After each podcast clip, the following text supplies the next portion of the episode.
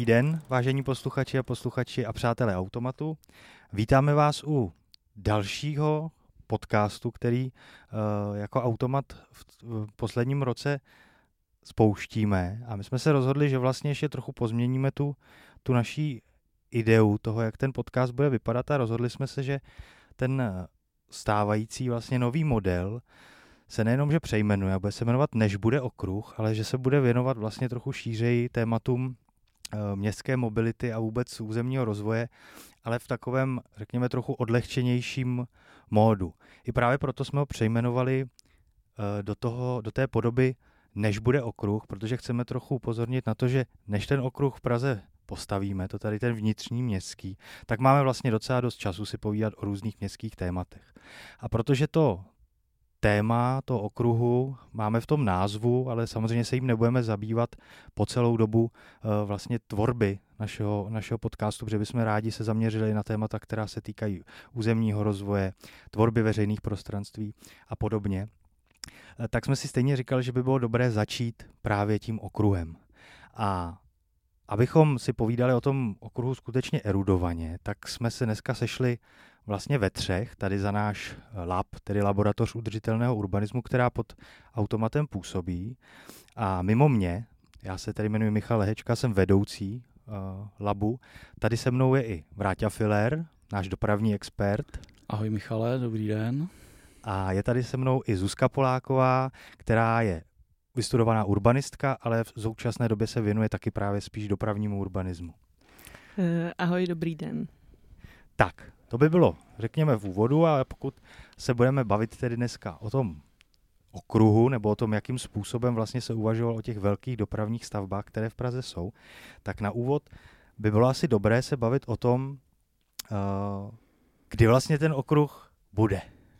No, okruh bude asi hodně za dlouho, až tak dlouho, jak bude trvat náš podcast, jak ho dlouho budeme zvládat. A pokud jde o město, tak vlastně okruh bude nejspíš tehdy, když na něj město bude mít a když na něj bude mít, řekl bych, nervy.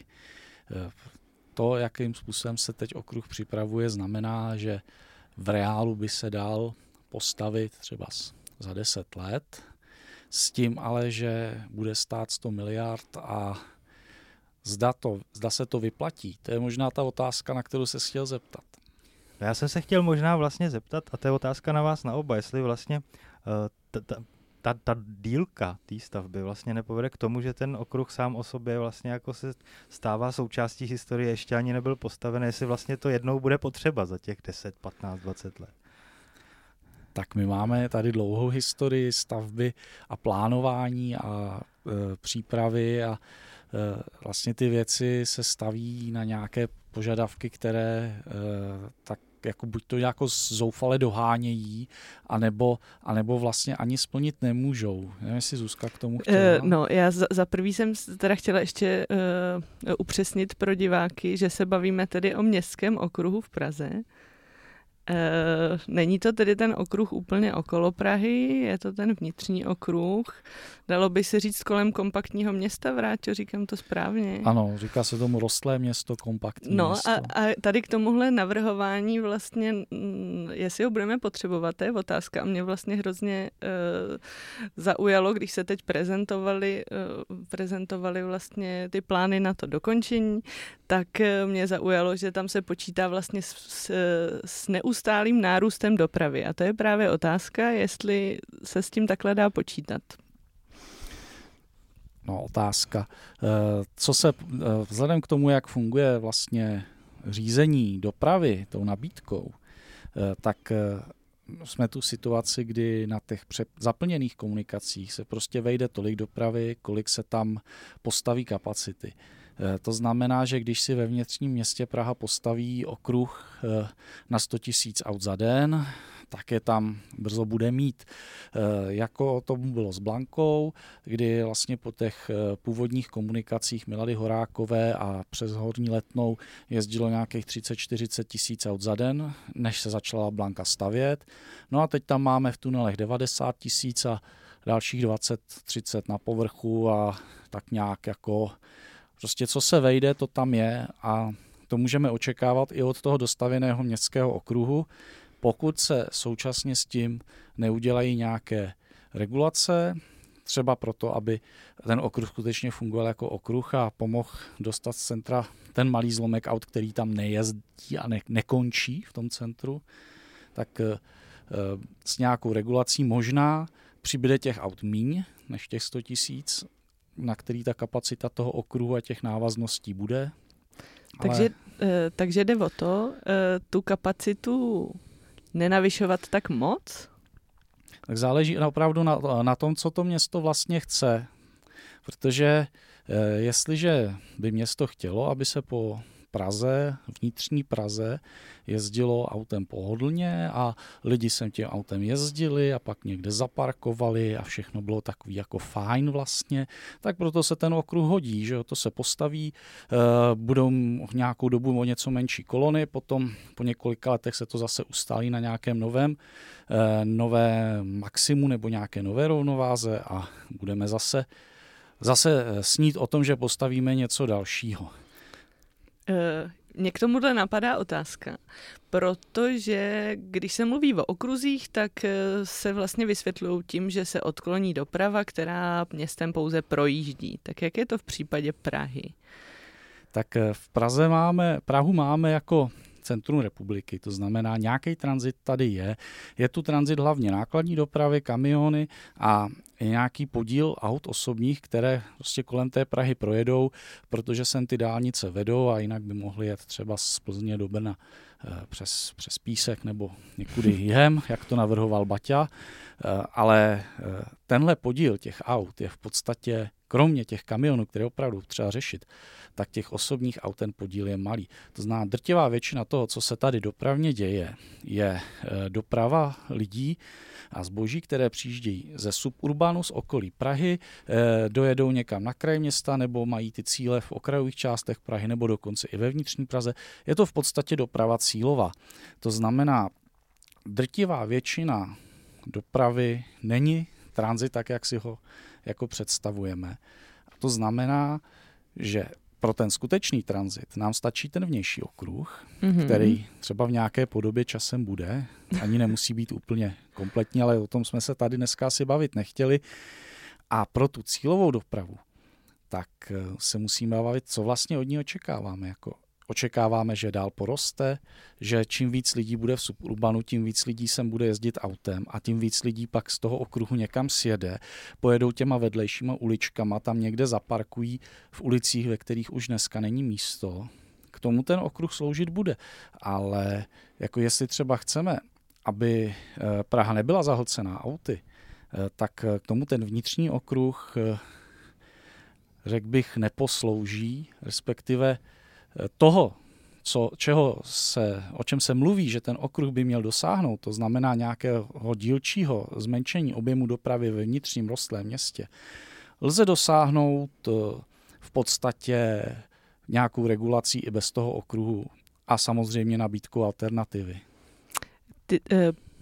Já se ještě zeptám, jestli takhle, když se vlastně v historii, protože se tady můžeme bavit i o tom, jak se vlastně plánovala ta doprava v historii, tak jestli i v historii se uvažovalo nad tím, když se postaví kapacitní komunikace, tak jestli se zároveň počítalo s tím, že se někde bude regulovat doprava. Tak eh, já nemám přesně ta čísla, ale předpokládám, že když se v 60. a 70. letech vlastně vytvářela ta koncepce dopravy současné, to znamená, začalo se roštem, pak se to přemalovalo na okruhy a radiály, tak trošku jenom kosmeticky. Takže se vůbec neuvažovalo o tom, že by v tom širším okolí Prahy byly takové intenzity dopravy jako dneska. Eh, počítejme s tím, že se vlastně kopírovaly eh, systémy evropské a západoevropské, ale ne, nepočítalo se určitě ze 100 tisíci aut v tom vnitřním městě Holešovičky koloudované na 30 tisíc aut. Mm-hmm. 5. května eh, v době, kdy se uvažovalo o, o mostě přes Nuselské údolí, opět se uvažovalo nějaký 40-50 tisících autech. Stavilo se to jako městská třída, která tyhle ty objemy unese.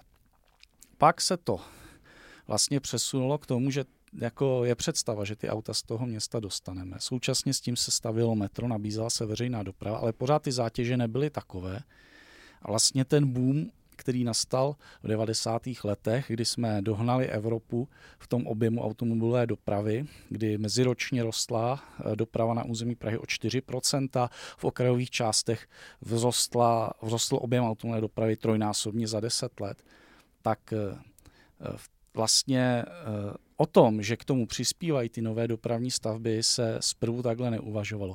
Dneska si myslím, že už se o tom takhle přemýšlí, zcela logicky je to prostě poznání, které je respektováno. A dokonce se té dopravní indukce vlastně využívá jako argumentu pro to, proč tyhle věci stavět, protože se říká, no ty lidi to chtějí, ty lidi tím budou jezdit, budou to používat, jak to postavme. Mm-hmm.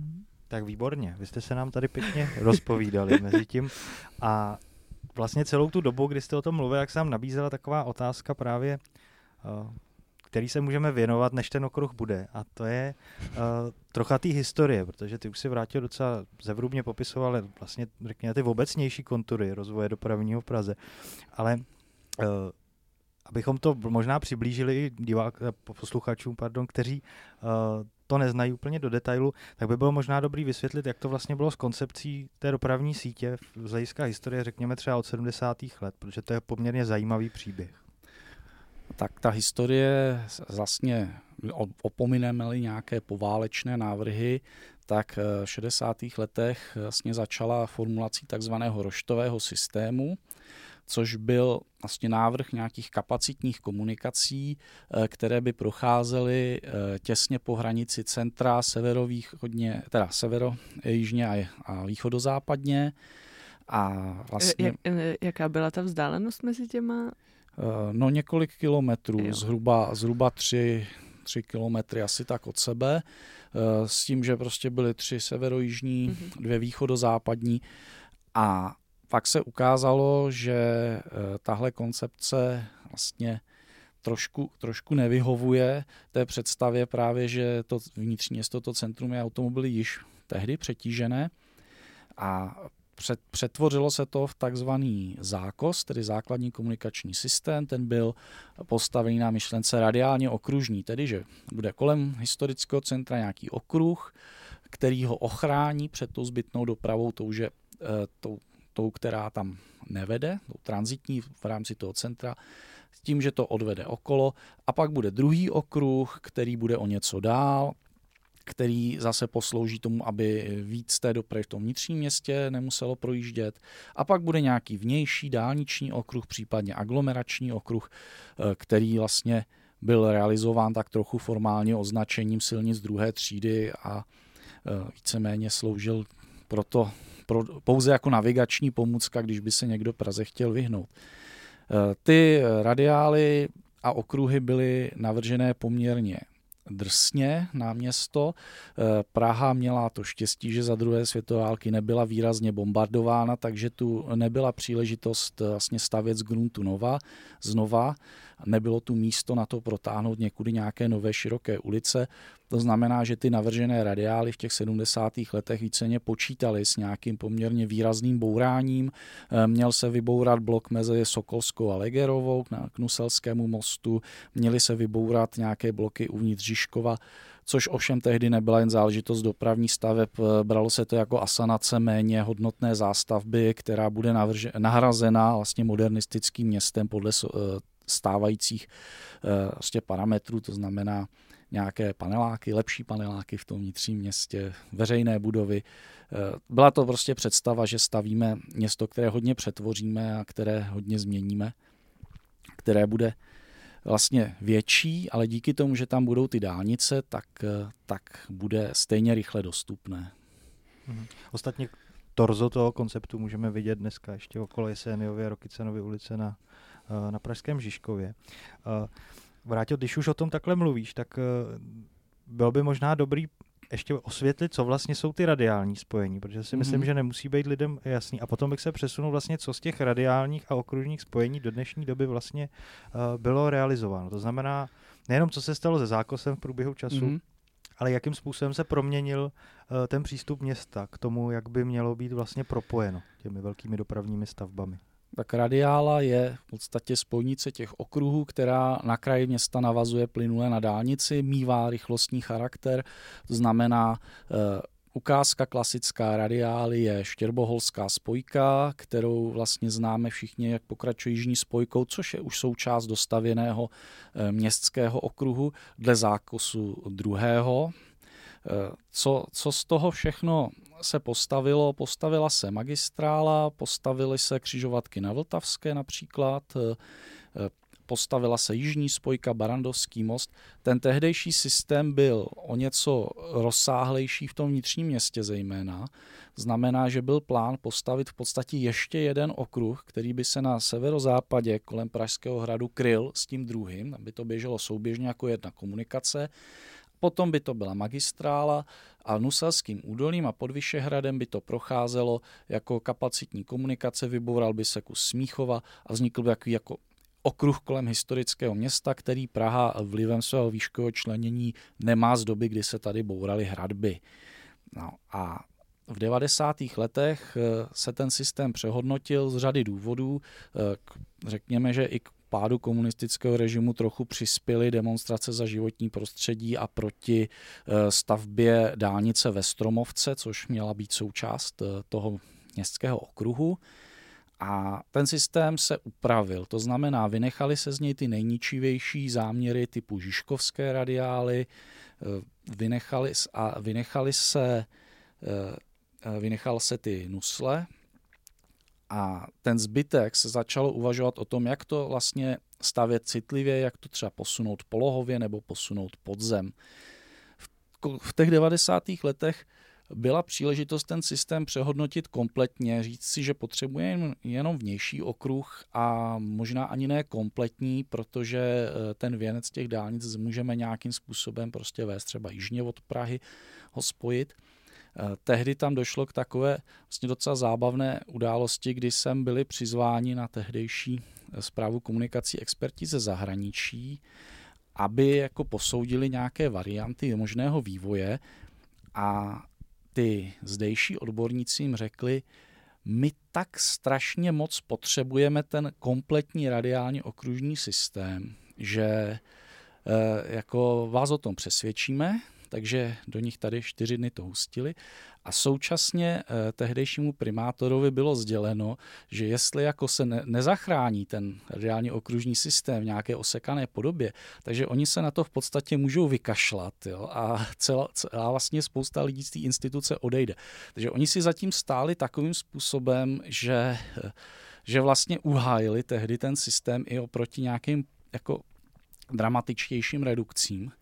A výsledek je to, co tady máme dneska, že stavíme eh, dálnice, 4 až 6 pruhové městské dálnice uvnitř rostlého města a dostáváme se do situace, kdy chceme vlastně něco, na co asi úplně už to město nemá. Mě k tomu napadla ještě jenom otázka s těma demolicema. Vlastně tehdy eh, se to tak plánovalo, že se budou demolovat věci kvůli dopravním stavbám. Eh, dneska děje se takový, takový věci, děje se to?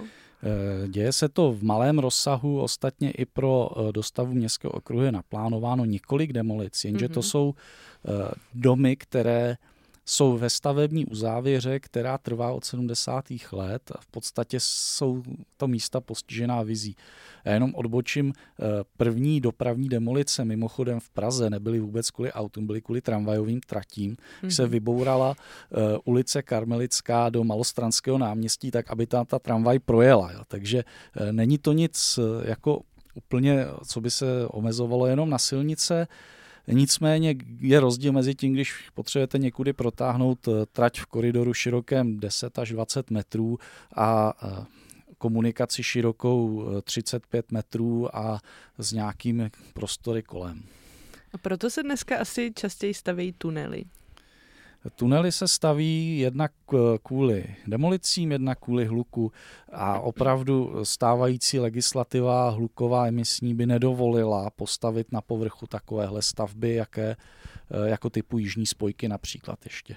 Já bych tomu ještě jenom dodal, že vlastně pokud se bavíme o demolicích, tak je dobrý si povšimnout, že často nejenom demolice, ale spíš vymístění těch stávajících oblastí probíhalo třeba v souvislosti s tunelem Blanka. V místě, kde dneska park Maxe van der Stela stála dlouhou dobu zahrádkářská kolonie, který se vlastně ubránila jenom, jenom jedna budova, dá se říct, která tam zůstala taková chatička, ale vlastně dlouhou dobu tam fungovala ta takzvaná zahrádkářská kolonie na odstárně, která vlastně padla uh, Blance za oběť, ale ne z toho důvodu, že by tam tudy Blanka byla přímo vedena, ale z toho důvodu, že tam jsou ty techni- techto technické zázemí Blanky a byl tam techn- technologický věst pro nákladní automobily, které vyvážely tu zeminu. Takže samozřejmě někdy se to stane, ale vzhledem k tomu, že to byla právě jenom zahrádkářská kolonie, tak to samozřejmě dopadlo tak, že si to vlastně dneska možná si plno lidí ani nespomene na to, že tam žád, nějaká zahrádkářská Ale tak bylo byla. to asi vedený i v územně plánovací dokumentaci, takže ty lidi s tím vlastně museli tak trochu počítat, že se taková věc stane. Bylo by zajímavé zjistit, jak se stalo to, že se ta jedna ta budova, která tam stojí, ubránila. To je jako tak eh, jako, že by to byl úplně nail house, nebo jak se tomu říká eh, v angličtině, to znamená dům, který zůstane stát, eh, ačkoliv v okolí se všechno změní, tak si myslím, že tady vlastně s naším jako i konceptem vyvlastní, byť na něj úplně nedošlo v případě Blanky, tak jako moc nedochází. Tady se nakonec spíš čeká, než se to všechno vykoupí, ale to jsme asi odběhli hodně daleko od pražských staveb. A zároveň jsme ale hezky narazili na to téma té Blanky, která je pro automat a dá se říct, že vlastně i pro dopravní politiku v Praze taky byla dlouhodobým tématem, řekněme, bolavou patou několika Uh, několika různých uh, vlastně i, řekněme, tady politických establishmentů. Uh, automat se tomu věnuje strašně dlouho a ty si vlastně většinu vrátil tý, toho, té doby, kdy se tomu automat věnoval, vlastně zažil, nebo si sám si vlastně realizoval ty řekněme, ty aktivity, které okolo upozorňování na tu, na tu eh, řekněme, neprůhlednost a problematičnost té stavby byly. Mohl by si zkusit, prosím, nějak zreflektovat vlastně na té časové ose ten vývoj toho, proč a jak jsme se tomu věnovali? No, tak eh, když, když jsem přišel vlastně do automatu, tak, tak Blanka byla těsně před zahájením stavby. Rozhodovalo se o tom, zda se začne stavět nebo ne. V podstatě už bylo rozhodnuto tedy, že se začne. A v téhle fázi my jsme už jenom eh, sledovali také prostřednictvím eh, vlastně filmu Automat Marečkova, jakým způsobem, co se kolem toho děje. A eh, možná víc než ty dopravní záležitosti, tak všechny zajímalo to, že se ta stavba potom prodlužuje, prodražuje, což jsme nějakým způsobem komentovali, ale vlastně ty dopravní dopady byly trochu v druhém plánu před zprovozněním Blanky byly obavy, jak to vlastně dopravně dopadne a některé ty věci se také, eh, se také potvrdily. Eh, zvýšení dopravy na Praze 8.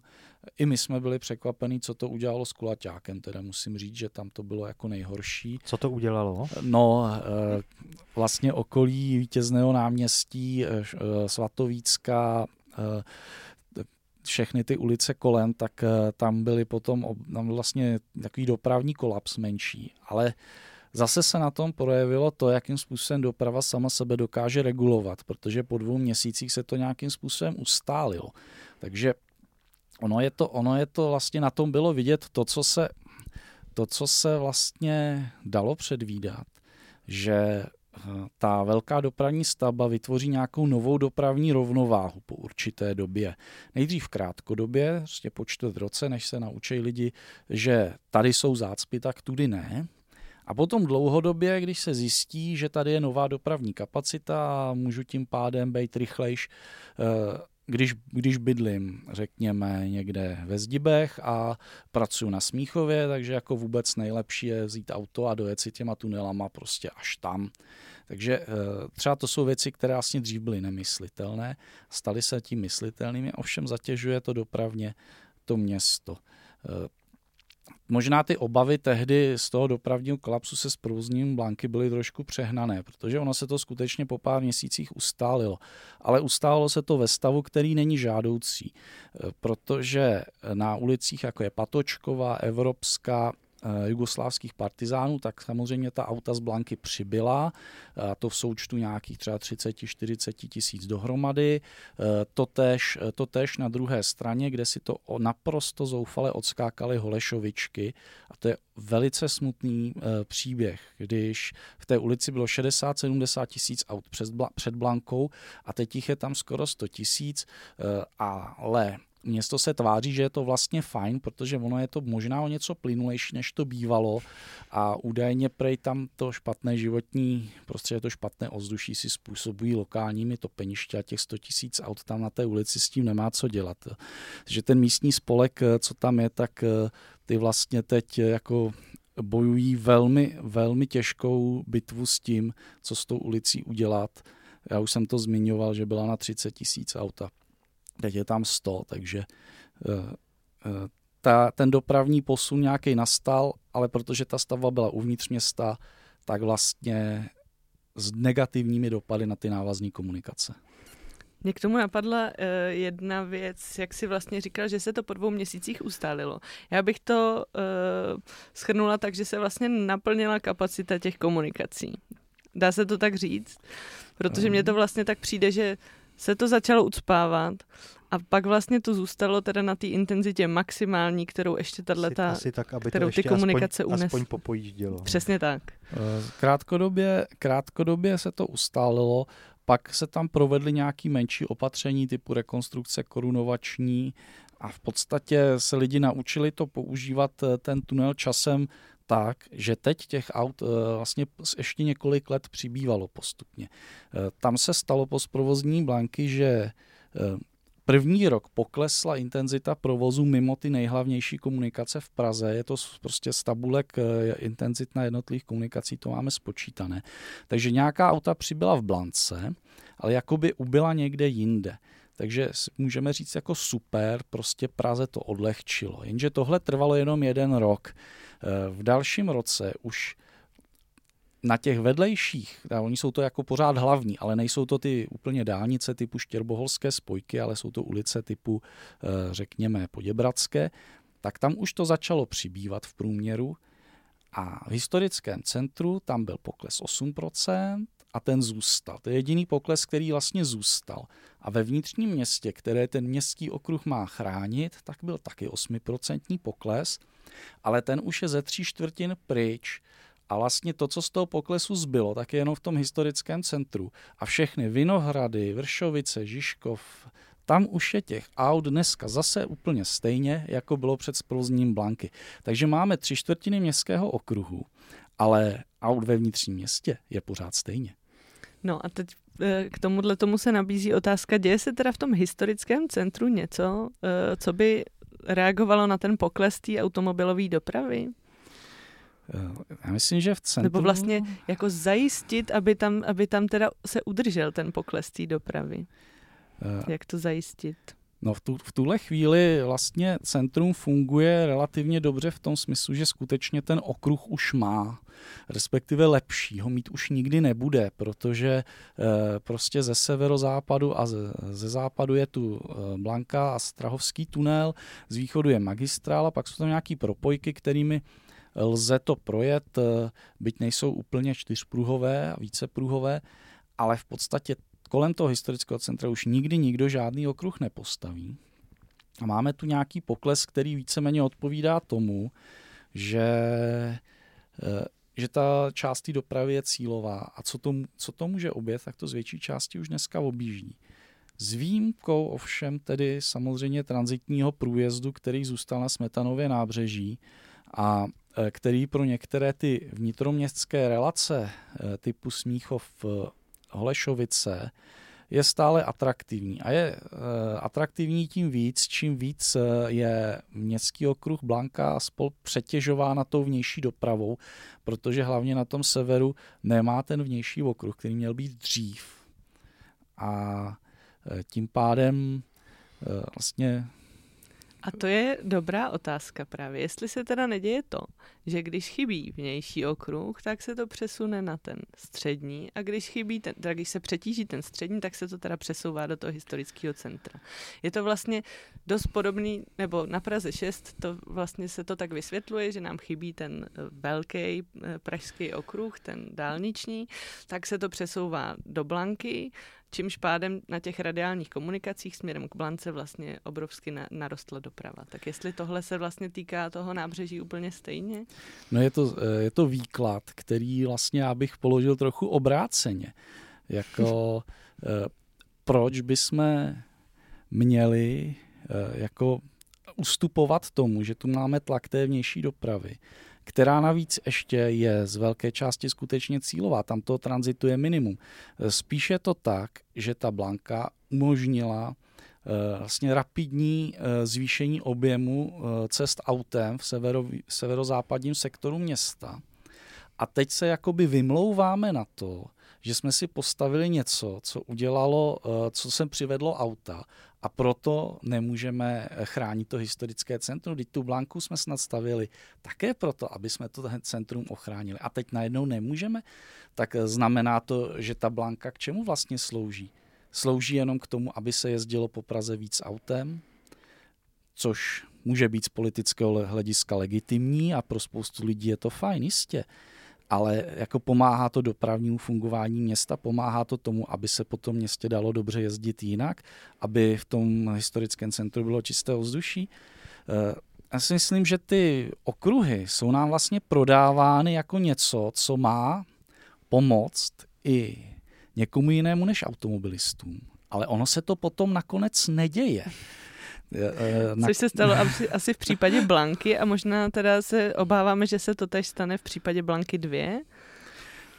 Tak už tady zaznívají hlasy, že Blanka 2, která uzavře ten městský okruh, takže k zavedení míta nebude stačit, protože přece nebudeme mít ten vnější okruh a tím pádem nelze zřizovat míto. A pak si někdo vzpomene, že nemáme čimickou radiálu, pak si někdo vzpomene, že nemáme aglomerační okruh. A e, výsledek bude ten, že prostě uvnitř města bude furt stejně a bude tady furt stejně špatné obzduší, e, nebude se tady moc dobře chodit, e, budou tu nebezpečné přechody a e, my nebudeme mít e, okruh e, ve vzdálenosti Pardubic a proto nebudeme moct zavřít Smetanovo nábřeží. No a to, to mě vede k otázce ohledně toho podmiňování těch staveb. Vlastně i Blanka měla velkou podmínku a přesto se skoloudovala. Co to bylo za podmínku? Blanka byla podmíněná respektive ne celá Blanka. Mm-hmm. Jedno z více než 20 dílčích stavebních povolení na Blanku bylo podmíněno dostavbou vnějšího okruhu přes Suchdol, které nenastalo. Blanka proto byla provozována zhruba tři roky ve zkušebním provozu. Následně se povedlo úřední kličkou e, tuto nesplněnou podmínku vyřešit prostě se řeklo, že eh, tato podmínka nemá vliv na stavení povolení, když to hodně zjednoduším, mm-hmm. a že se s tím stejně nedá nic dělat. Ono se s tím stejně nedalo nic dělat, protože stejně ten tunel provozovali, byli by ho asi schopni provozovat ve zkušebním provozu do Aleluja, protože eh, zkušební provoz se vždycky dělá na jeden rok a než to soudně napadnete a než ten soud rozhodne, tak je tři čtvrtě roku pryč a už je znovu čas na nový, eh, nové eh, povolení k dočasnému provozu. Takže je to vlastně z hlediska, z hlediska těch místních to bylo tak, že prakticky neměli šanci. Jediná šance u těchto dopravních staveb je prostě kontrolovat, aby ty negativní dopady u nich nedastaly současně s realizací. Po zprovozní blanky byla šance udělat spoustu věcí, byla šance uh, nechat smeta nějaká malou stranu jenom pro místní. A bylo to, v, bylo to někde v podmínkách? Ne, ne, ne, takové podmínky nebyly. To bylo čistě politické rozhodnutí. Jo. Uh, tehdy za Dolínka se to udělalo tak, že co chtěli městské části, to se udělalo. Uh, to znamená, když chtěla Praha 7 uh, na Eh, na veletržní minus jeden pruh, dostala minus jeden pruh. Když chtěla Praha jedna nic, dostala nic. Když chtěla Praha dva nic, dostala nic. Takže, takže ty, ale těch eh, opatření, které se daly v té době udělat, byla samozřejmě spousta a netýkaly se jenom omezení aut. Eh, byla to i šance k tomu někde zlepšit podmínky pro veřejnou dopravu, případně i nějaké to cyklo, ale na to prostě z velké části nedošlo. Jo, Vráťo, mm, ty jsi tady vlastně moc hezky mluvil teďko o tom, jaká je vlastně jako pro, problematičnost v hloubce, vlastně problematičnost celého toho projektu, realizace a vlastně potom i toho procesu spouštění. Mě k tomu ještě napadá, jestli by si trochu nezreflektoval to, jak to bylo kdysi vlastně s tou legendární sáskou s primátorem BMM a jak to vlastně dopadlo, protože já mám pocit, že ten příběh vlastně stále není dokončen. Příběh, příběh bych řekl, že se dostal do fáze legendy a tak nám už, pověz, pověz už nikdy nám ukončen legendu. nebude. Legenda byla jednoduchá. V roce 2007, myslím, eh, se schvaloval první rozpočet, který počítá s velkou částkou přímo na stavbu tunelu Blanka a Michal Křivohlávek, který tehdy vedl v automatu eh, ten tým watchdogový, tak Eh, interpeloval, mluvil tam u tom bodu k rozpočtu, že jako by se to mělo vyndat z toho a tak dále, na což samozřejmě nedojde, protože ve chvíli, kdy je rozpočet eh, dán k hlasování zastupitelstvem, tak co není předjednané předem, tak se prostě nemění, protože by se na tom mohly třeba rozpadnout koalice a tak. Nicméně eh, proběhla tam nějaká debata, Eh, kde upozorňoval na ty vysoké náklady. Eh, tehdejší odhady se pohybovaly někde kolem 30 miliard korun eh, a vlastně jenom tak jako jako ještě frajersky řekl, že si je naprosto jistý, že se ta stavba prodraží. A tehdejší primátor Pavel B. mu na to odpověděl, že on je přesvědčen, že se to zvládne v těch finančních možnostech a že, a že prostě to bude stát stejně a nakonec, už ne jako na, v rámci toho bodu, a později si na to podali ruku a plácli si teda, že sáska. A že když eh, vyhraje BM, takže automat odpracuje nějaké e, penzum veřejně prospěšných prací pro město, jako bychom to už dávno nedělali, ale budíš a e, když pan primátor prohraje, že zase udělá nějakých jako symbolických 10 hodin práce pro automat. Tak e, Nakonec se to vyvrbilo tak, že sice pan primátor prohrál a my jsme to tak jako trošku vařili mediálně, ale vlastně jsme si tu sásku u něj nikdy nevybrali, protože on po té, co přestal být primátorem, tak vlastně jako přestalo dávat smysl, aby jsme po něm něco moc chtěli. My jsme tehdy ještě uvažovali, že bychom po něm chtěli jako po poslanci, eh, aby aby věnoval 10 minut eh, třeba jako změnám zákonu ve prospěch cyklistické dopravy, 10 hodin, pardon, ale v podstatě se to posunulo do nějaké, uh, nějaké pozice legendy, kdy jako víme, že jsme vyhráli a víme, že jako nepotřebujeme teď těch 10 hodin od něj. Ale zase, když přišel o práci, tak jsme mu mohli dát brigádu, že? My jsme tehdy vymýšleli, co by mohl dělat, ale to bylo takové už víceméně posmívání, to nebyla, to byla, to byla jako legrace, taková trošku hořko-sladká samozřejmě, protože mezi tím se tunel Blanka postavil a zprovoznil. A e, to, co jsme chtěli, aby dostal smysl aspoň v těch doprovodných opatřeních, tak se naplnilo z nějakých 5 až 10 Výborně, tak to byla trochu taková vtipná vložka, ale teď bych se přesunul vlastně možná zpátky k těm trochu vážnějším tématům, protože už tady Zuzka dobře vlastně nastínila, že se nám tady rýsuje něco, čemu my pracovně říkáme a nějak se tomu tak vlastně ve veřejném prostoru říká Blanka 2. Jak to vlastně s tímhle projektem toho, řekněme, severo, severovýchodního ty pasáže toho okruhu mhm. vlastně se vyvíjí teď v tuhle chvíli? Já myslím, že o Blance 2 bylo rozhodnuto před devíti lety, když to tak řeknu. Tedy v době, kdy se dělal posudek EIA a e, vlastně od té doby už se jenom pokračuje. Takže co se nepovedlo vyhrát v tom posudku EA, tak to už se, to už se jako nezmění na té stavbě. Z toho musíme vycházet. Dneska to má, eh, dneska to má tento posudek, připraví se podle té dokumentace změny eh, v územním plánu, připravuje se dokumentace pro územní rozhodnutí, je krásný nový projekt na to, ale to hlavní proběhlo před těmi deseti lety, kdy jsme eh, připomínkovali tu EU a kdy jsme poukazovali na vlastně nedostatky toho dopravního modelu, který tam ukazoval paradox, že s Blankou bude po Praze jezdit méně aut než bez ní. A nedokázali jsme, nebo oni nedokázali tento rozpor jako vysvětlit uspokojivým způsobem.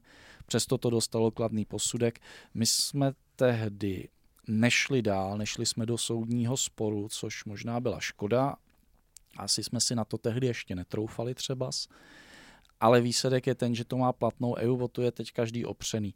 Takže to, co se dělo potom, 2013-14, když Praha stavěla Blanku, byla krize a Praha byla totálně na huntě, proto spadla trojská lávka, jsme neměli prachy na opravu, tak uh, vlastně byly varianty nějakého úspornějšího řešení, které by vyřešily to, že ta Blanka i v té podobě Eh, ještě předchozí, Blanka 2 v té podobě projektu 2010, nebude stát tak strašný balík.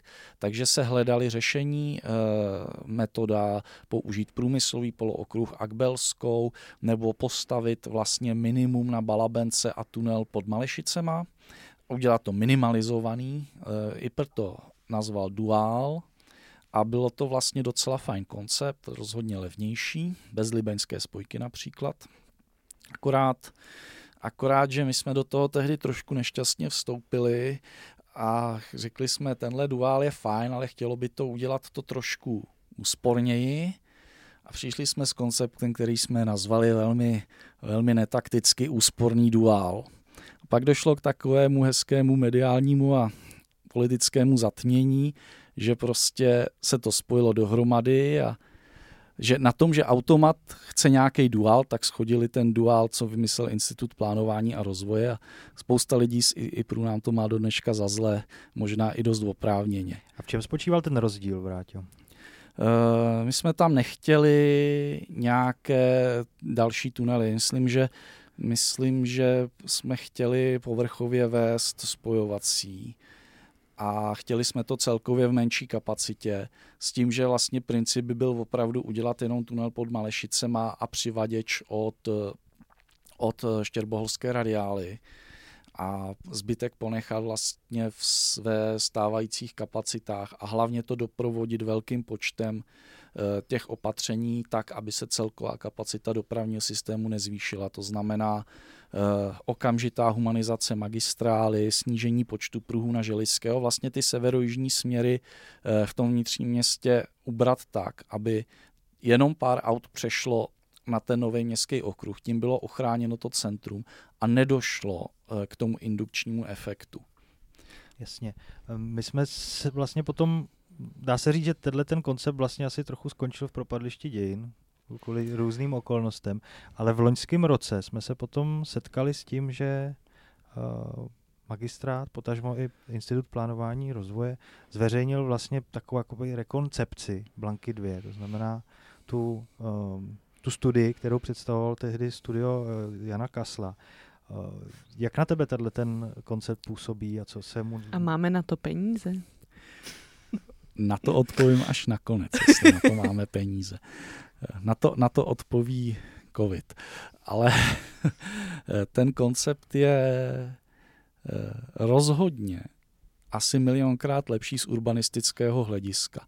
Protože to, co tady bylo předtím, tak to byly skutečně městské dálnice, hlavně eh, něco v tunelech ale ty mimoúrovňové křižovatky byly povrchové a to prostě, eh, když to někam plácnete, tak to ovlivní široké okolí. Malovanka, když se tam jdete podívat, jaká je to radost se na to koukat, a to je malá mimoúrovňová křižovatka, je úsporná, eh, měly vzniknout eh, velké rozplety na Balabence, tam mělo vzniknout úplné peklo dopravní, nebo teda dopravní, hlavně pro pěšáky, pro ostatní.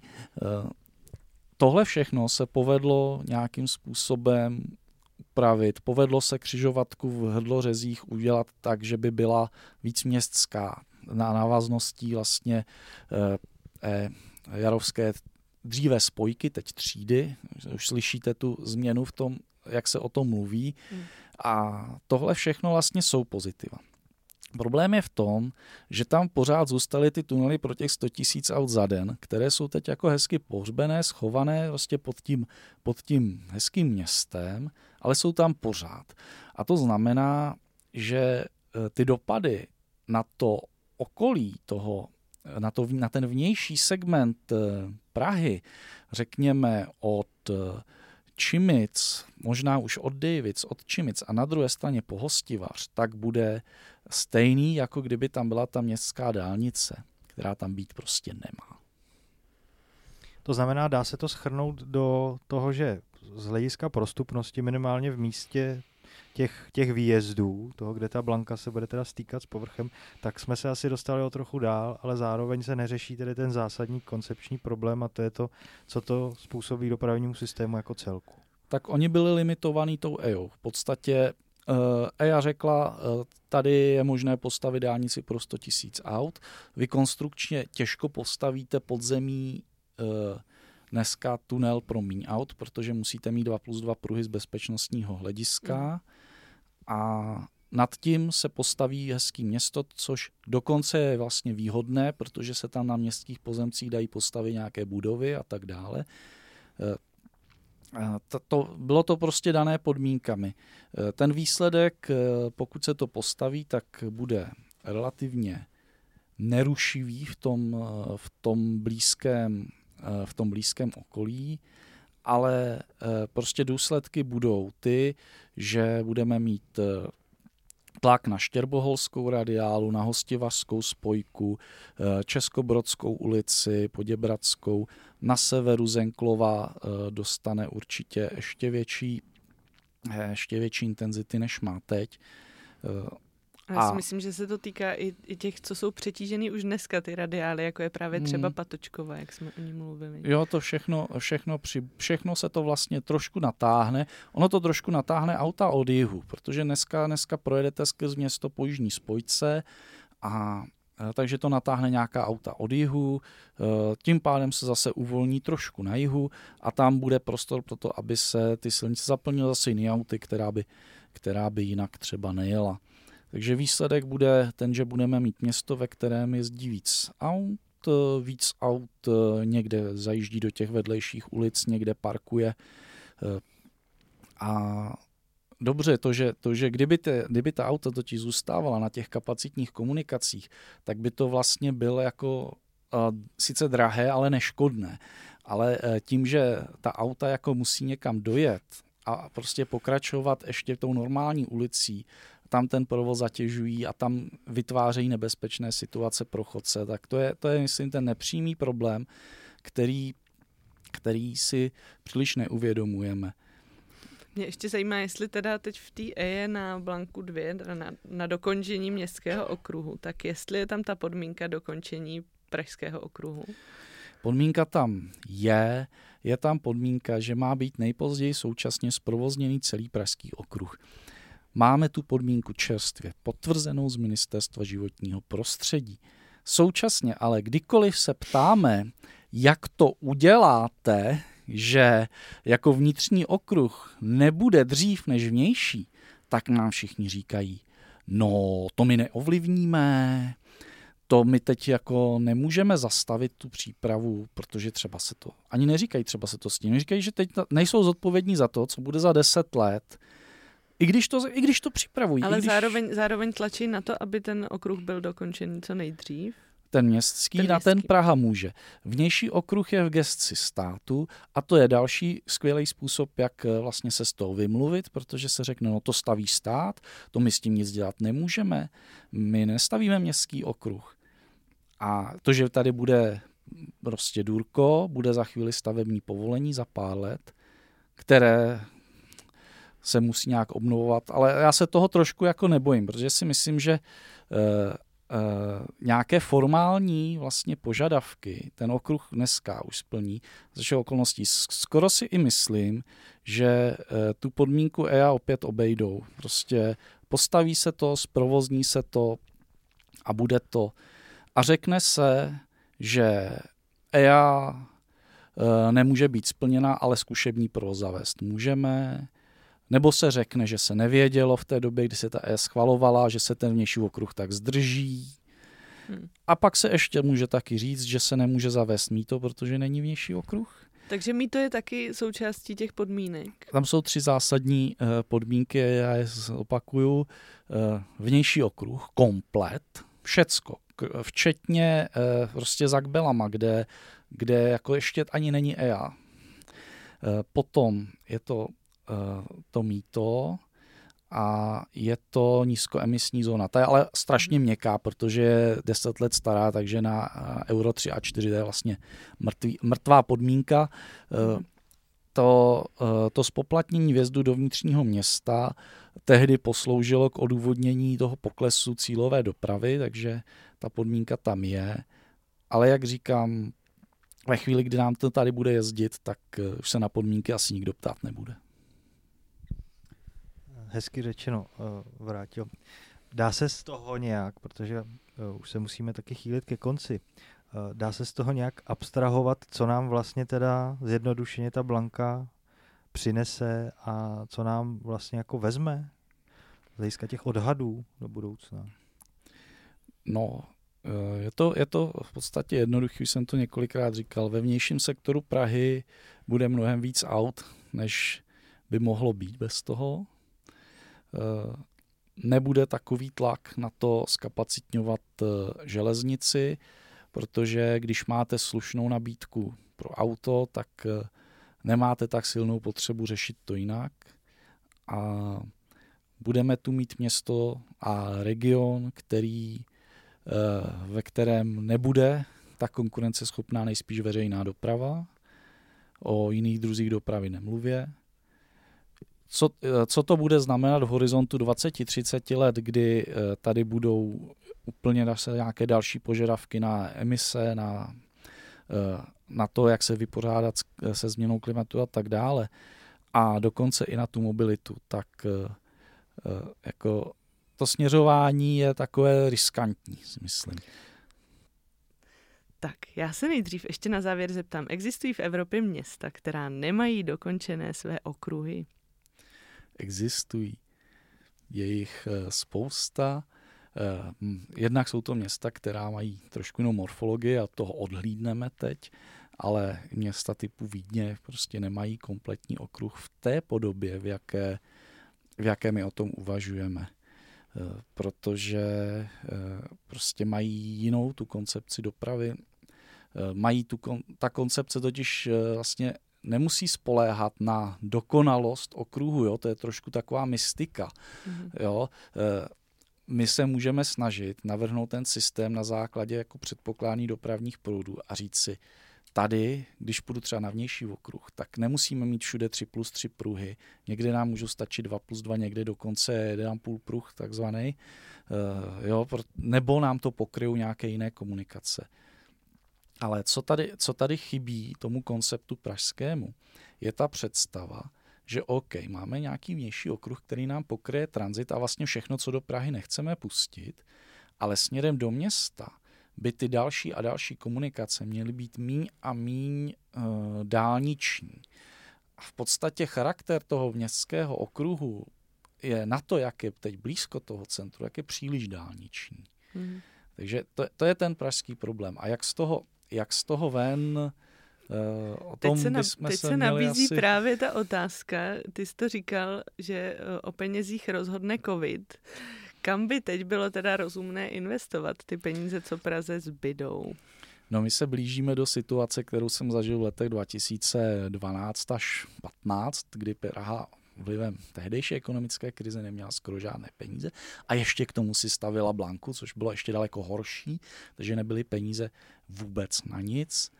Eh, teď jsme v situaci, kdy eh, můžeme se snažit dostat eh, lidi do jiných druhů dopravy. Není to úplně skvělá příležitost, ale já řeknu, proč se Kodaň stala špičkovým cykloměstem, protože v 80. letech byla finančně úplně v háji a nemohli stavět ty velké, krásné, drahé dopravní stavby ani pro veřejnou dopravu, ani pro auta. Jestli tady Praha se dostane do situace, kdy eh, nebude mít 100 miliard na dostavu městského okruhu, si myslím, že dlouho nebude mít.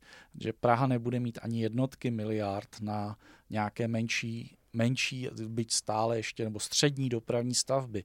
Jo, když řeknu tramvajová tráť v průměru, znamená taky dneska něco v řádu miliardy. Eh, a tom, jak vlastně město vypadá, v jakém stavu jsou stávající ulice, bychom se měli snažit jet víc ten detail eh, toho města, to znamená prostupnost pro pěší, pro cyklisty, eh, nabídku těch alternativ, které jsou možná jako pro ty eh, drsný dopraváky, jsou vlastně strašně soft, protože no takový měkký, že jo, ten chodec vždycky někudy projde a ten cyklista nakonec taky a v nejhorším jako řeknou, no proč jim něco dělat, stejně můžou je tady, pojedou po chodníku, stejně jsou cyklisti, a už to známe tohle, ale vlastně ty investice do těchto těch alternativ jsou řádově menší a mají nějakou šanci.